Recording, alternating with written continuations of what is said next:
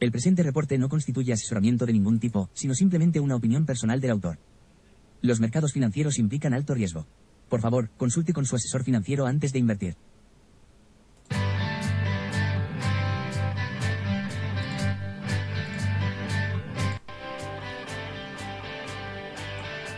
Muy buenos días, ¿cómo estáis? Money Talks.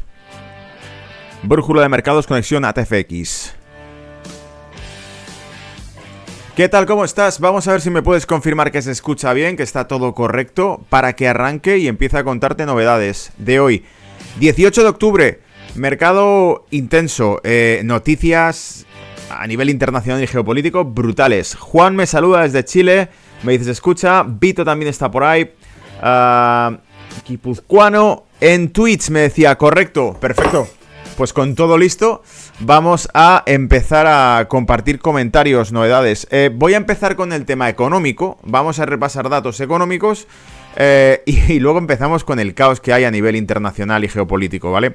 Porque todo parece indicar que todos los eventos que están ocurriendo están empujando hacia eh, un intento de escalar todo el tema de Israel y de Palestina a una cuestión regional en la que ya estaría Estados Unidos, eh, presente Joe Biden en, Israel, y eh, por el lado, por el otro lado, Putin visitando China ayer y con llamada con Irán para pedir contención también para evitar que haya un enfrentamiento directo entre Irán y Israel, que sería el peor de los escenarios.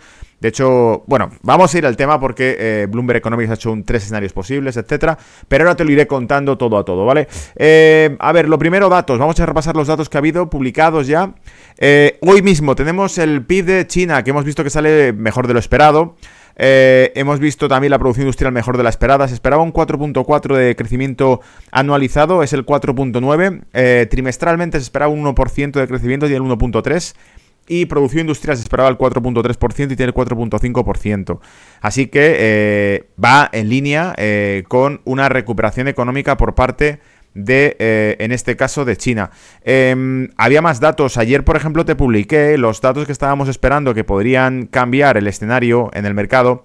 Eran los datos, por ejemplo, de ventas minoristas, que están por aquí. ¿Dónde estás? Ah, ah, ah, aquí estaban. Puse, eh, vamos a abrir los gráficos. Paradójico, los buenos datos macro, ventas minoristas y producción industrial que asustan a Wall Street porque reacciona con ventas ante la postura dura de la Reserva Federal por descontado. Es decir, piensan si estos datos son las ventas minoristas en Estados Unidos significa que hay fuerza de sobra. Ten en cuenta que se esperaba una, eh, un core retail sales del 0.2 y salió el 0.6%. Eh, mensual 0.1 ha salido el 0.6%. Eh, retail sales eh, mensualizada también de septiembre 0.3 sale 0.7. Y la producción industrial se esperaba el 0.1, sale 0.3 en Estados Unidos. La economía estadounidense presenta buenos datos eh, macro y eso ya nos lleva a pensar, bueno, pues si hay buenos datos macro significa que esto no, no tira. O sea, que esto directamente, el que espere que la Reserva Federal afloje la presión, no lo encuentra en este escenario. ¿Y por qué? Veíamos como Wall Street, el Standard Poor's, el mini Standard Poor's futuro, se caía eh, tras la presentación de resultados. Y ahora veremos cómo ha ido la evolución en la sección de gráficos, que te contaré más adelante, ¿vale? Pero básicamente eh, lo que vamos a ver es que el mercado sigue en una especie de jaque en el que vamos hacia un callejón sin salida porque ahora veréis las noticias macro. Hay ciertos eh, posibles repuntes de la tasa de inflación como ya vaticiné por la subida del precio del combustible. Añade el riesgo geopolítico ahora adicional en la zona de Oriente Medio. Añade el factor Irán, Siria, Irak que están de un lado y Israel del otro lado. Eh, y el mayor riesgo que ya os comenté hace el lunes pasado fue cuando os comenté esto, pero que ahora está empezando a ser cada vez más conocido. En el año 2011, cuando estaba el conflicto de Siria en pleno eh, de hecho era el, de Libia, el asesinato de Gaddafi, las primaveras árabes y Siria estaba, en, eh, digamos, súper inestabilizada, había un comentario que hacía en aquel momento Irán. Irán decía que si ese, escenario se extendía o que si Estados Unidos atacaba directamente a Siria, cosa que ocurrió con ciertos bombardeos selectivos, pero Irán llegó a decir que si Estados Unidos invadía, como había hecho con Irak, Siria, tomaría represalias y entre sus represalias sería el cierre del estrecho de Hormuz, minando toda la zona del estrecho de Hormuz y perjudicando las exportaciones petroleras que ya comenté el lunes. Vale, pues este escenario es el que realmente se teme porque dispararía el precio del crudo y esto ya te lo conté el lunes, te lo puse en bandeja. ¿Qué ocurre? que esos riesgos de que el crudo se dispare se están empezando a reflejar cada vez más en el mercado. Y ahora se empieza a escuchar lo que ya te comenté en el reporte del lunes, o sea que te mantengo al día de cada cosa con antelación. Ah, bien, Vamos a leer directamente las noticias que te he publicado hoy a nivel eh, macro y luego pego un repaso a redes para que veamos lo último de lo último en rumorología. rumorología? Rumorología sería. Ah, Primera noticia, el encarecimiento de los carburantes frena la caída de la inflación británica en septiembre. La inflación de los precios, el IPC de Reino Unido, se mantuvo en septiembre en su nivel más bajo en 18 meses, 6.7%, desafiando las expectativas de un nuevo descenso y aumentando la posibilidad de una nueva subida de los tipos de interés. Es decir, acaban de echar frenazo, se quedan en 6.7. No continúa la disminución de la tasa de inflación del Reino Unido. ¿Por qué? Por la subida de los precios de los carburantes. ¿Por qué? Por la subida del petróleo. ¿Por qué? Porque aquí un servidor, este programa ya te avisó. Lo he repetido en multitud de ocasiones. El activo más inflacionista que existe es el combustible, el petróleo. Ya está. Si sube el petróleo, sube todo lo demás. Es cuestión de tiempo. El crecimiento del PIB chino en el tercer trimestre y la actividad de septiembre muestran que la recuperación económica gana tracción. La economía china creció un 3.9% en el tercer trimestre con respecto al año anterior, más rápido de lo esperado, gracias al repunte de la producción industrial, las ventas minoristas y la inversión. Sin embargo, el mercado inmobiliario chino siguió atravesando dificultades en septiembre, con caídas en las ventas, la inversión y la construcción lo que podría estar lastrando la recuperación económica del país. Es decir, si está saliendo buenos datos de China, son a pesar del sector inmobiliario y el sector de la construcción, sino que siguen teniendo un problema muy grave. Continuamos. El Banco de Japón eleva sus previsiones de inflación mientras crece la presión sobre la política monetaria. Se espera que el Banco de Japón eleve su previsión de inflación reflejando las crecientes presiones sobre los precios y la debilidad del yen. ¿Por qué es interesante esta noticia?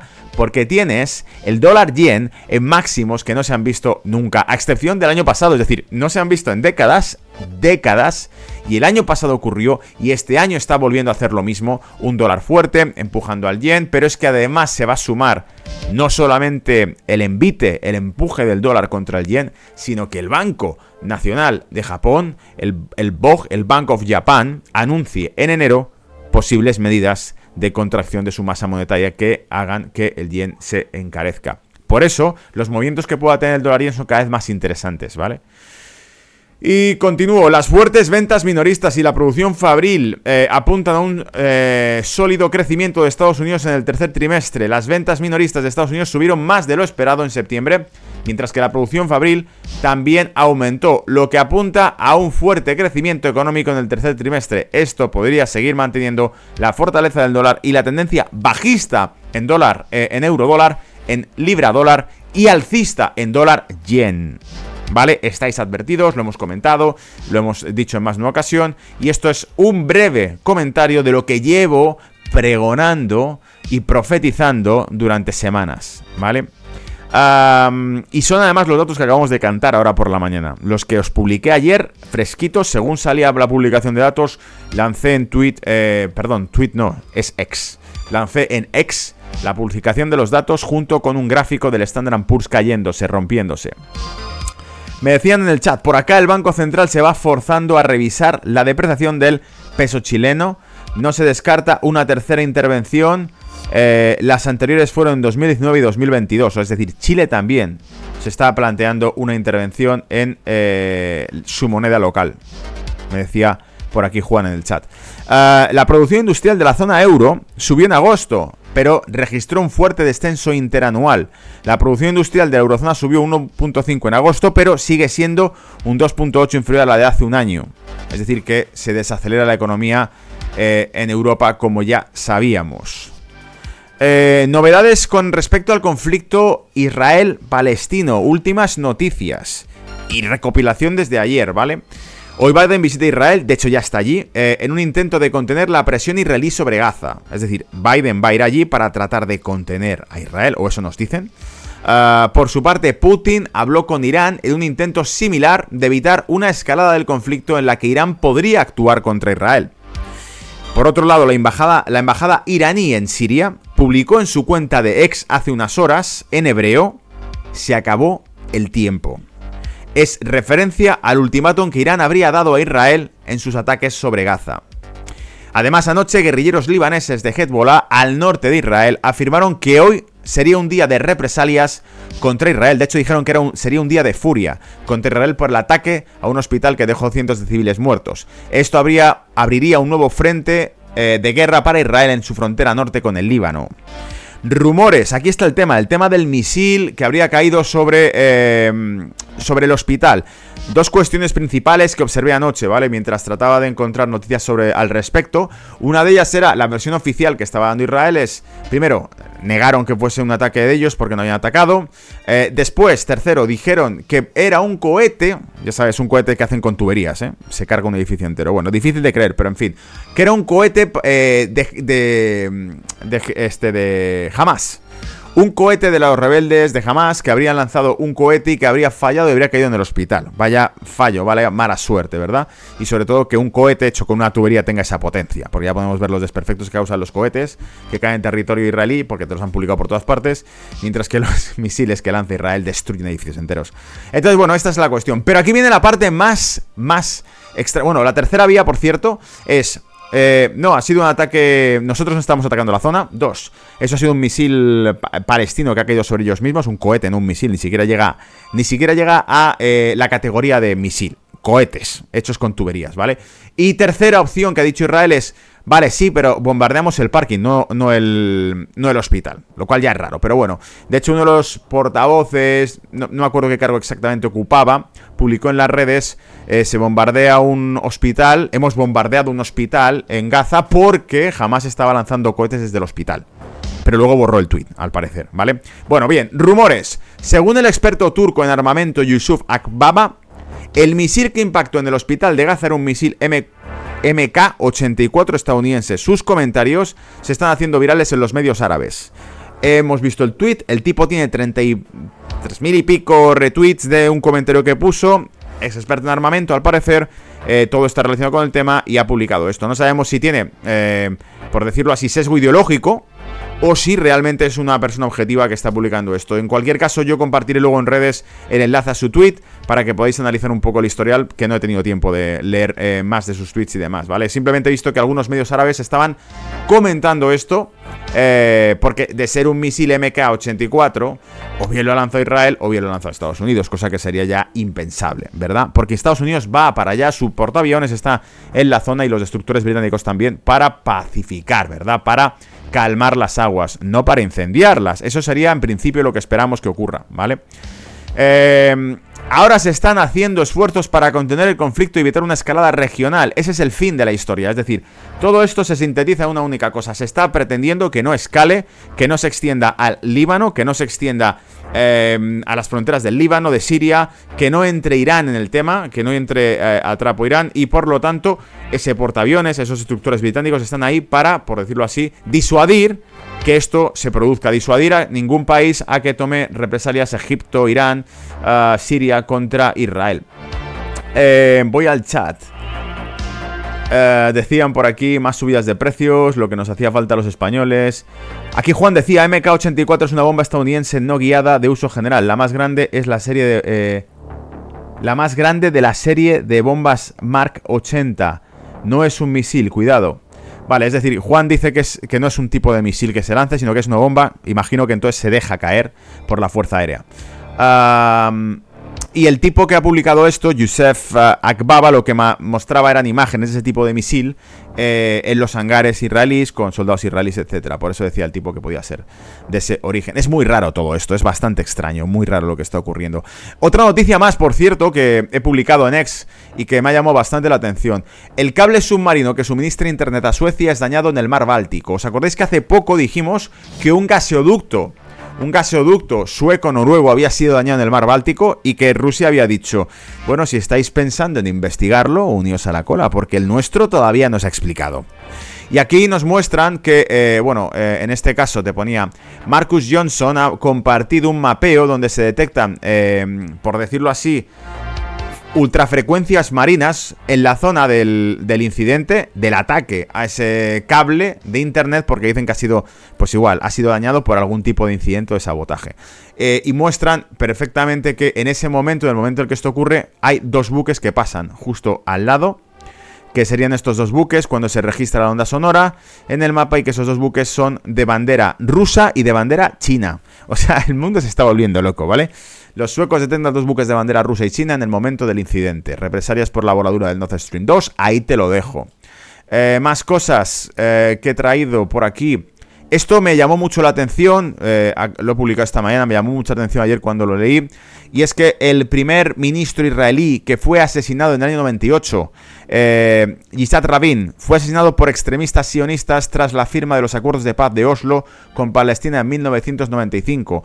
Esto fue el homicidio que se hizo del primer ministro de Israel por manos de israelíes, por manos de, en este caso, de sionistas israelíes eh, fanáticos, que le dispararon dos tiros en el pecho y murió horas después en el hospital.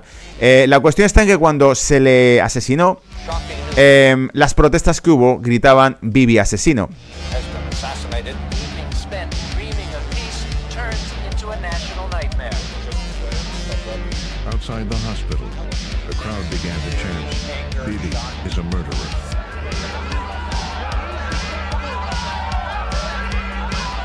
Lo oís, el, básicamente la voz en off que nos comentaba Frontline, me ponía el vídeo, ¿no? Básicamente la voz comentaba Fuera del hospital, cuando se anuncia el fallecimiento del, primer ministro, la multitud grita, Vivi es un asesino. Eh, podéis escuchar las voces ¿no? y las grabaciones de, aquel momento. ¿Qué ocurre? Que Vivi era el que estaba... Bueno, Vivi es el actual eh, presidente, no, actual primer ministro de Israel. Es Vivi, es eh, Benjamín Netanyahu. Y era el que lideraba por aquel entonces aquellos movimientos fanáticos contra el primer ministro de Israel. Por eso se le consideraba que estaba de algún modo implicado en esto. Ah, ahí te lo dejo, súper interesante, ¿vale? También por aquí habíamos eh, retuiteado Wall Street Worldwide que decía eh, Pfizer reconoce definitivamente que las vacunas ARN contra COVID muestran mayores riesgos de miocarditis y pericarditis, al final publicado en la propia página web de Pfizer. ¿Os acordáis cuando insultaban y perseguían a aquellos que eh, los doctores que hablaban de esto les censuraban, les bloqueaban las cuentas, cardiólogos? La Sociedad Cardióloga de Estados Unidos publicó una advertencia en 2021 sobre esto. Nada, eran negacionistas, ¿vale? Antivacunas, nada, todo esto. No, al final resultó que era cierto, es increíble. Em, Aquí estaba otro tuit también muy interesante, urgente. La embajada de Irán en Siria postea en hebreo. Se acabó el tiempo. Esto era lo que habíamos comentado en el resumen de ese ultimátum que habían dado. Y la entrevista que le hicieron medios chinos ayer a, a Putin, a Vladimir Putin, decía, comillas, citándole a él, se avecina un nuevo orden mundial. De un modo u otro, podemos acelerar este proceso o alguien puede intentar ralentizar la construcción de un mundo multipolar. En cualquier caso, su creación es inevitable. Esto es lo que dijo Vladimir Putin a los medios chinos. Es decir, que no puedes evitar lo que viene. También nos comentaba ayer por la tarde, en diciembre se discutirán los presupuestos de la Unión Europea, entre otros, el Fondo para la Paz. 70.000 millones, espérate que te pongo por aquí, 70.000 millones de euros en armamento de países miembros para, comillas, apoyar la paz, financiado con fondos públicos sacados de tu bolsillo. Es decir, el fondo se llama tal cual, ¿eh? no es un eufemismo. Fondo para la paz es un fondo básicamente de armamento, es dinero que se pone para armamento. Y eh, se da armamento, los países europeos dan armamento a Ucrania a cambio de que sea pagado por otros. ¿Por quiénes? Por el fondo. Que el fondo asimismo son hecho por todos los países de la Unión Europea con dinero público de sus ciudadanos. Es decir, en ningún momento le han preguntado a sus ciudadanos, oye, ¿queréis mandar dinero a Zelensky? No. Eh, se les dice, vamos a mandar las municiones europeas, que luego ya se comprará, por decirlo así, nuevo armamento a Estados Unidos. Esto es un negocio, lo expliqué desde el principio, si no lo ves es que estás ciego, pero es un auténtico negocio donde Estados Unidos monta un pufo allí, eh, donde Rusia invade un país y donde automáticamente aquí sacan todos tajadas decir, se empieza, excepto, claro, la población civil que es asesinada en estos casos. Pero vemos como Estados Unidos dice, bueno, por un lado montamos este tema, agotamos a Rusia, eh, enemigo histórico de Estados Unidos, vamos a agotar a Rusia, vamos a llevarla a la exhaustación económica, eh, pero al mismo tiempo, ¿por qué no? Así renovamos los arsenales de Europa vendiéndoles nuevo armamento. ¿Y cómo vamos a hacer eso? Bueno, agotando el armamento que tiene Europa. ¿Y cómo va a hacer eso Europa? Tranquilo, lo va a hacer porque lo digo yo. ¿Vale? Em, a ver, más cosas que te van a quedar publicadas también hoy. Interesantes, lo publicaré en las próximas horas. Está por aquí. Teníamos Bloomberg Economics, otra guerra en la región em, Otra guerra en una región productora de energía podría empujar a la economía mundial a una recesión. Un conflicto en Oriente Medio puede hacer temblar al mundo entero, porque la región es un proveedor crucial de energía y transporte marítimo. Ese era el tema, la amenaza del estrecho de Hormuz. Más cosas, los altos tipos de interés son parte del nuevo régimen, contracciones en la oferta generando inflación, incremento en la oferta de bonos para financiar un déficit creciente y volatilidad geopolítica hacen que infraponderemos los bonos. Reporte de BlackRock, el más reciente que he leído, nos decía básicamente que apuestan directamente por, em, em, por la venta de esos bonos y que consideran que los tipos de interés van a permanecer elevados porque esa es la nueva realidad a la que nos enfrentamos. Ese es el nuevo régimen eh, de los mercados que va a haber ahora. Tipos de interés elevados por alto tiempo. Que va en línea con la predicción, la profecía de la Reserva Federal, si es que esta vez se cumple. Que dijeron que esperaban que la tasa de inflación mantuviese, se mantuviese elevada en el largo plazo. Más cosas. Em, vale, aquí te decía uno de los vídeos más distópicos que he hecho sobre el misterio y la verdad de Biden. Noticias. Eh, por aquí tenemos... En mitad del conflicto israelí, Ucrania lanza un ataque con misiles de largo alcance, attacks, eh, contra posiciones rusas. Rusia ha calificado esto como un grave error que tendrá consecuencias. Y menciona, Estados Unidos sigue pretendiendo, perdón, presionando para que se produzca un enfrentamiento entre OTAN y Rusia. Es decir, Estados Unidos haya facilitado a Ucrania misiles de alto alcance a cambio de que no atacase con ellos territorio ruso. Y Ucrania ayer probablemente un intento de llamar la atención, porque evidentemente los fondos están desviando para el conflicto de Israel y eh, Ucrania sabéis que era un país que estaba viviendo de la orgía de dinero que le estaba lloviendo. Me refiero no a Ucrania a la gente, sino a la élite ucraniana, a las oligarquías que estén ahora mismo al frente del Estado. Oligarquías amigas de la familia Biden, no lo olvidemos nunca. Fox News lo ha comentado en más de una ocasión. Eh, New York Post también ha sacado eh, temas de esto, evidencias de esto, en el que se habla evidentemente de la relación. El propio hijo del actual presidente, Hunter Biden, tenía, era eh, miembro del board de, la mayor compañía gasística de Ucrania, Burisma. Que no se te olvide, por si acaso se te ha olvidado, te lo recuerdo, ¿vale? Más cosas, te decía también por aquí eh, K. Leavitt, candidata al Congreso de Estados Unidos. Todo lo que Biden dice que quiere lograr, presentándose de nuevo, eh, de nuevo, estabilizar Oriente Medio, unir Europa, disuadir a Putin ya estaba hecho cuando él llegó al cargo, gracias al presidente Trump. Sus políticas lo arruinaron todo, es decir, eso ya estaba hecho, fue la herencia que recibió de Trump y las políticas que ha aplicado han generado el caos. De hecho, ayer leí un meme muy curioso sobre este tema, que era, eh, ¿os acordáis que cuando llegó a, la Casa Blanca la administración de Biden publicaron los adultos vuelven a estar al mando del país? ¿Os acordáis que publicaron eso? Bueno, pues vi ayer un meme que era la foto de Afganistán saliendo eh, prácticamente corriendo con un avión perseguido por talibanes, etcétera, ¿no? Y la gente ahí chillando. Un avión que se iba, se fugaban con el poco personal estadounidense que quedaba en Afganistán, dejando atrás todo el arsenal militar que quedaba eh, en manos de los talibanes.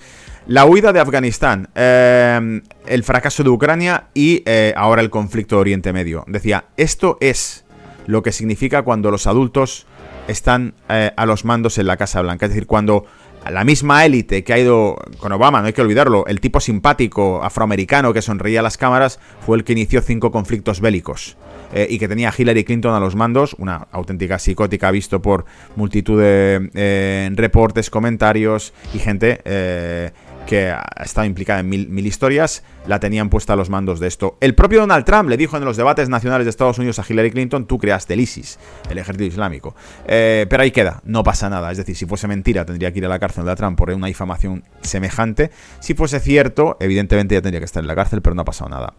Eh, división en la Unión Europea. Distintos burócratas de alto mando habrían manifestado posiciones contrarias. Teníamos a von der Leyen por un lado, que visitó antes de ayer Israel y Tel Aviv y que mostró su apoyo incondicional a Israel. Y tendríamos por el otro lado a Josep Borrell, el secretario de la Unión Europea, que habría dicho, el secretario de Exteriores de la Unión Europea, que habría criticado las acciones de Israel. Es decir, la presidenta de la Comisión Europea daría su apoyo incondicional a Israel, mientras que paralelamente a ello el secretario de Exteriores de la Unión Europea habría dicho que Israel no puede violar las leyes internacionales con el asedio que está creando. Lo cual, bueno, es un gesto de que si no son tan hipócritas, von der Leyen fue la que dijo que no se podía permitir que un país como Rusia violase las leyes internacionales y fuese tan cruel en el ataque a Ucrania, etcétera, etcétera, y que Ucrania era nuestra amiga eh, y que era miembro de la Unión Europea, eh, miembro de la Unión Europea. Ahora te quedaría decir, eh, entonces, según con esa línea, que Palestina es miembro de la Unión Europea también y que no se puede tolerar la brutalidad eh, injustificada, ¿no? que fue las palabras que utilizó para Rusia en el caso de Israel, ¿vale? Si esto fuese simétrico, serían palabras que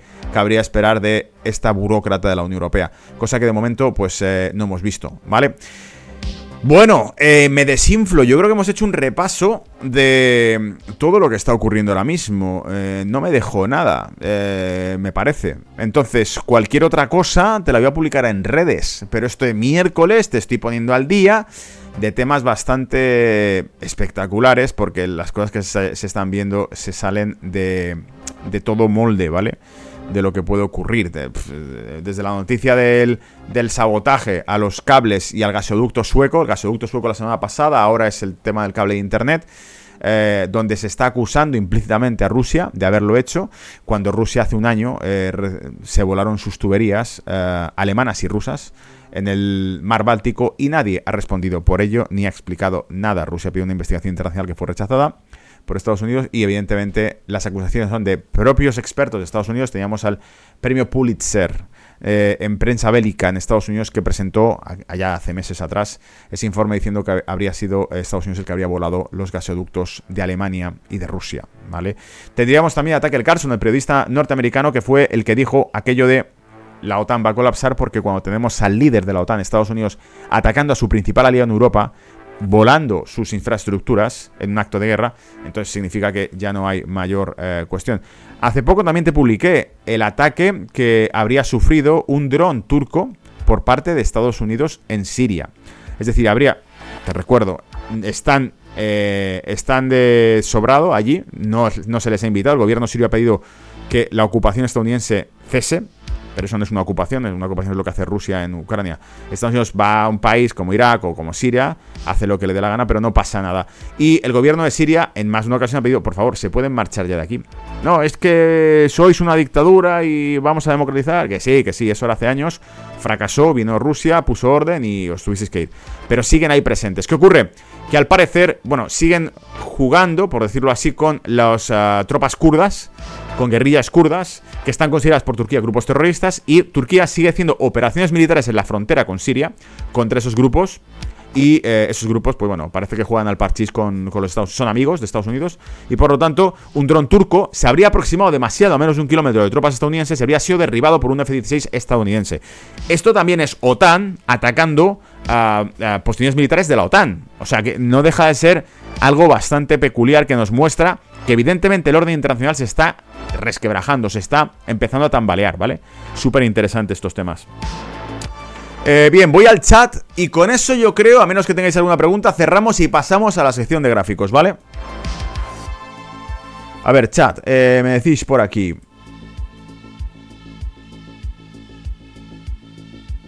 Por aquí decían, ya lo decíamos todos que Trump acabaría con el mundo, es verdad, ¿os acordáis que decían que Trump provocaría la tercera guerra mundial? Se fue sin una sola guerra y ahora tenemos a los pacifistas demócratas en el poder y mira cómo está el tema. Échale una mirada al SEC de gráficos, el ratio TIP TLT en mensual, el repunte inflacionario se viene descontando hace cuatro meses. TIP, bonos protegidos de inflación y TLT, los bonos nominales. Buenísimo, Juan. Eh, mándamelo o pásamelo y lo comparto en las redes, ¿vale? Eh, Juan está diciendo que si echamos un vistazo al ratio entre bonos protegidos en inflación, ajustos en inflación y los bonos nominales, vamos a ver que descuentan un repunte de la inflación desde hace cuatro meses ya. Súper interesante eso, ¿vale? Muy técnico y evidentemente incuestionable. Eh, una de las cuestiones que también quería sacar era analizar los, eh, los ah, índices de commodity, porque también son predecesores de inflación. Había pensado estos días, se me ocurrió ayer, pero todavía no lo he hecho. Ayer o anteayer dije, vamos a echarle un vistazo a, a Bloomberg Commodities, al CBS, a Commodity Borean Research, el CBR, perdón. Ah, y a los principales índices de commodity que suelen mostrar bastante bien. Drag Baltic, por ejemplo, también, para ver si refleja alguna subida de precios en el transporte. Este tipo de cuestiones que suelen anticiparse a lo que viene después, al golpe en los precios, ¿vale? Vamos a echarle un vistazo a eso los próximos días. Amigos, cierro aquí. Eh, si no lo estás, te recuerdo, si no lo estás, te recuerdo que puedes darle un like a este vídeo, dejarme algún comentario, suscribirte al canal, ¿vale? Para que sepa que estáis ahí, que os gusta este programa que te mantiene al día de todo lo que va sucediendo, ¿vale? Con lo último, de lo último, de lo último, que luego después acaba siendo confirmado, es cuestión de tiempo, ¿vale? Nos vemos. Hasta otra. Vamos con los gráficos. Chao.